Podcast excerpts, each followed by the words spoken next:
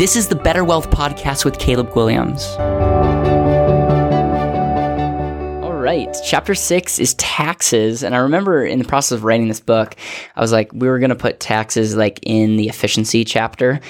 And I'm telling you guys, I can't just make a statement that says taxes could be um, the biggest wealth transfer in your life and just write two or three paragraphs about it. So I, I dedicated this whole chapter six to just talking about taxes, but I want this to sink in. Now I open up this example. And I'm going to try to read this. So let me uh, give you an example of a hypothetical financial situation. The situation I'm thinking of, of involves a person who earns $35,000 per year, but spends 40,000. Okay. So let's get this straight. You earn 35 K, you spend 40. It's not looking good. As a result, the income slash expense gap uh, they are incurring, incurring um, they have to take out some debt. So this person also has $200,000 of credit card debt. Okay, now my question is, would you agree with me that they are in poor financial state? Um, in order to get a better place, they would either need to dramas- dramatically increase their income. Aren't you guys glad that I'm not reading this whole book? so, in, in order that they to get more money, they would have to either increase their income or decrease spending, okay, and knock off the debt. And that's, I mean, again, 35,000 like they would have to spend a lot less than 35,000 or they need to make more money and I'm I I'm a big fan of the the latter. Um, so let me ask you a question. Would you take an investment advice from this person or hire them as a financial advisor? If they were in this situation, would you do that? Would it make sense to have this person um, as a business partner?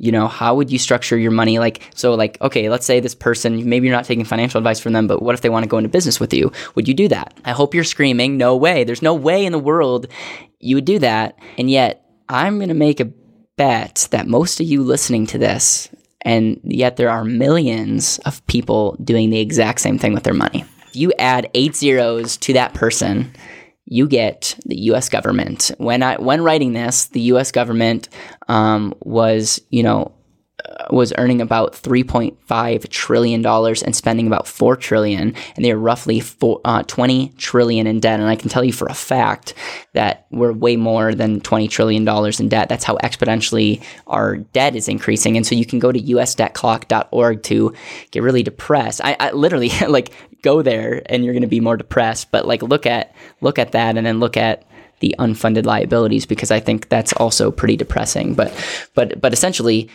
any qualified plan that you put your money in you are partnering with the government like why do you think the government why do you think the government uh, let, let me say this if the government comes up with these great ideas like 401ks or iras like they're they're even the roth ira is a government sponsored plan if if the government's in this situation don't you think they have some kind of agenda behind it again, I, I'm sounding like a conspiracy theorist, but like the government is going to take our money.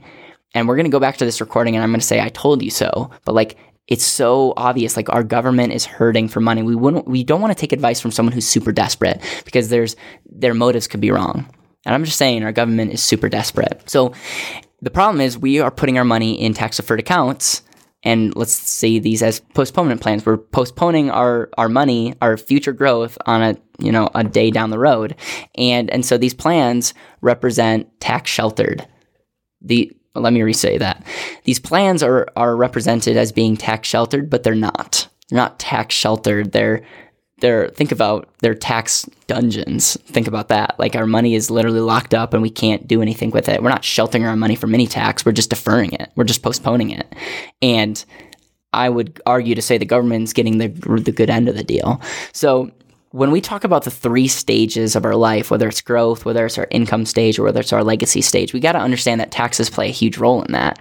And again, so many people like the the common the common knowledge, by the way, is like okay, you're making a lot of money, taxes are, taxes are high now. Let's just defer when you're retired and poor. You can take out that money, and they're not going to pay. You, your taxes are going to be in a lower tax bracket. And again, mathematically, that could be true. Now, number one, the people that I work, I hope don't have that mentality that someday in the future that they're going to be poorer. I mean, that's not a really fun thing to think about. But the number two is we're assuming that nothing happens in the government. And I mean, in the in reading this right now, Trump's our president. Who knows what's going to happen in the future? My point is, I think there's a lot of people a couple years ago that would say Trump would never have won president, and he is our president. And so just like that, we could swing to the other side of the fence and there could be crazy things that go on on either side of the aisle that could really affect our money. And so we just got to understand that like we can't assume the next 30 years are going to be the exact same. I think that's a really poor way to think about it. So I break down um, uh, some examples of just different ways to pound, get across, pound in your head that taxes are going to go up. Okay. So I talk about um, the first one is the unknown. And so I talk about the difference between the brackets and thresholds. And I talk about there being a lot of unknown things. And if you look at just in history and you look at increases, increasing, our taxes increasing, and you look at just the history of like even what happened in World War, like inner wars, where that we had to increase money. Like there's a lot of unknowns, and the bracket can change, and also the threshold can change. Uh, the second thing is the harvest. Now, I love popcorn. I, I eat popcorn almost every day because it's just so good. But uh, here's the deal: if you gave me, if we had a truck full of pop popcorn seeds, or well, let, let me popcorn's a bad example, but I could still use popcorn. Um, let's say you have seeds that you want to go and plant. Let's say you have you know corn seeds. Okay, you're going to actually plant corn, so you you could pay the tax on that corn, or you can pay the tax on the harvest. Okay, I, I butchered that whole example, but the point is, would you rather pay tax on the small seed or the massive harvest? Most people would say, oh, the seed, but most people are doing the exact opposite with their money seed or harvest which which would you rather pay the third thing is the gamble and the gamble is really represented to this idea of of postponing our tax to a, a, time that we have no clue. And and also there's three big things that i'm going to highlight that um like it's it's easy to look at our money now or look at our debt now and say this is a problem but we got to look at at the future. And so i'm gonna i i highlighted a section for me to read. So um yeah here we go to see the example of how tax rate and thresholds can be changed in order to cover what the government needs to fund, consider this. In 1941, the top individual tax rate was 81% and the highest threshold was 5 million. Okay, meaning if you made more than 5 million dollars, you'd pay 81%. A person in 1994 would would who made $200,000 could uh, be reasonably com- uh, confident that they didn't need to worry about being in the higher tax bracket or paying the highest rate. Unfortunately for them, one year later, the government raised the top tax rate to 88% and the threshold was lowered down to 200,000. Not only did the top wage earners have to pay more in taxes, but the threshold was lowered lowered so considerably more people were added to the bracket. Why did the government make those uh, drastic changes in the tax code? The answer is can be boiled down to one word: math. And speaking of math, you know, I'm again, I'm I'm just just pointing out time after time what I'm seeing here. And when we think about this, there's there's three things that need to happen. Remember when we went back to the family and said, okay, they they need to do something different. They need to spend less, they need to earn more money, or they just need to like their debt needs to go down quickly. So let's let's let's look at this. Okay, can debt be paid off? Like, let's look at the government. Can debt be paid off? When this book was being written, the national debt was approximately $20 trillion. I guarantee you it's higher right now. So go check usdebtclock.org and see what that is. Increasing by over $2 billion per day. These numbers can be so far beyond our ability to comprehend um, that we lose any real like meaning. And and I feel like a lot of us are numb to this idea. The math, however, puts it pretty clear perspective and it's mathematically impossible for the government to just pay off their current debt as it is right now. So number 2, can expenses be decreased? And I need you guys to take note of this. In in 2016, roughly 76% of every dollar was needed to pay for Social Security, Medicare, Medicaid, and interest on the national debt. The Government Accountability Office estimates that by 2020 20, it could take 92% of every dollar to fund those same line items, those four things Social Security, Medicare, Medicaid, and interest on the national debt. Like, I'm not even including what it costs to like keep our country safe.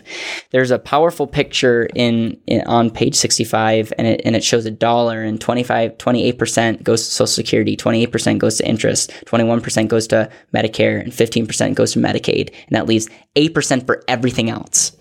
Let me ask you this, do you think the government can cut spending anytime soon? The answer is no. Can income be incre- increased? Okay, this is what's going to end up happening: is the how does the government increase income? You know, how do we make more money? We make more money. How does the government make more money? Tax us more.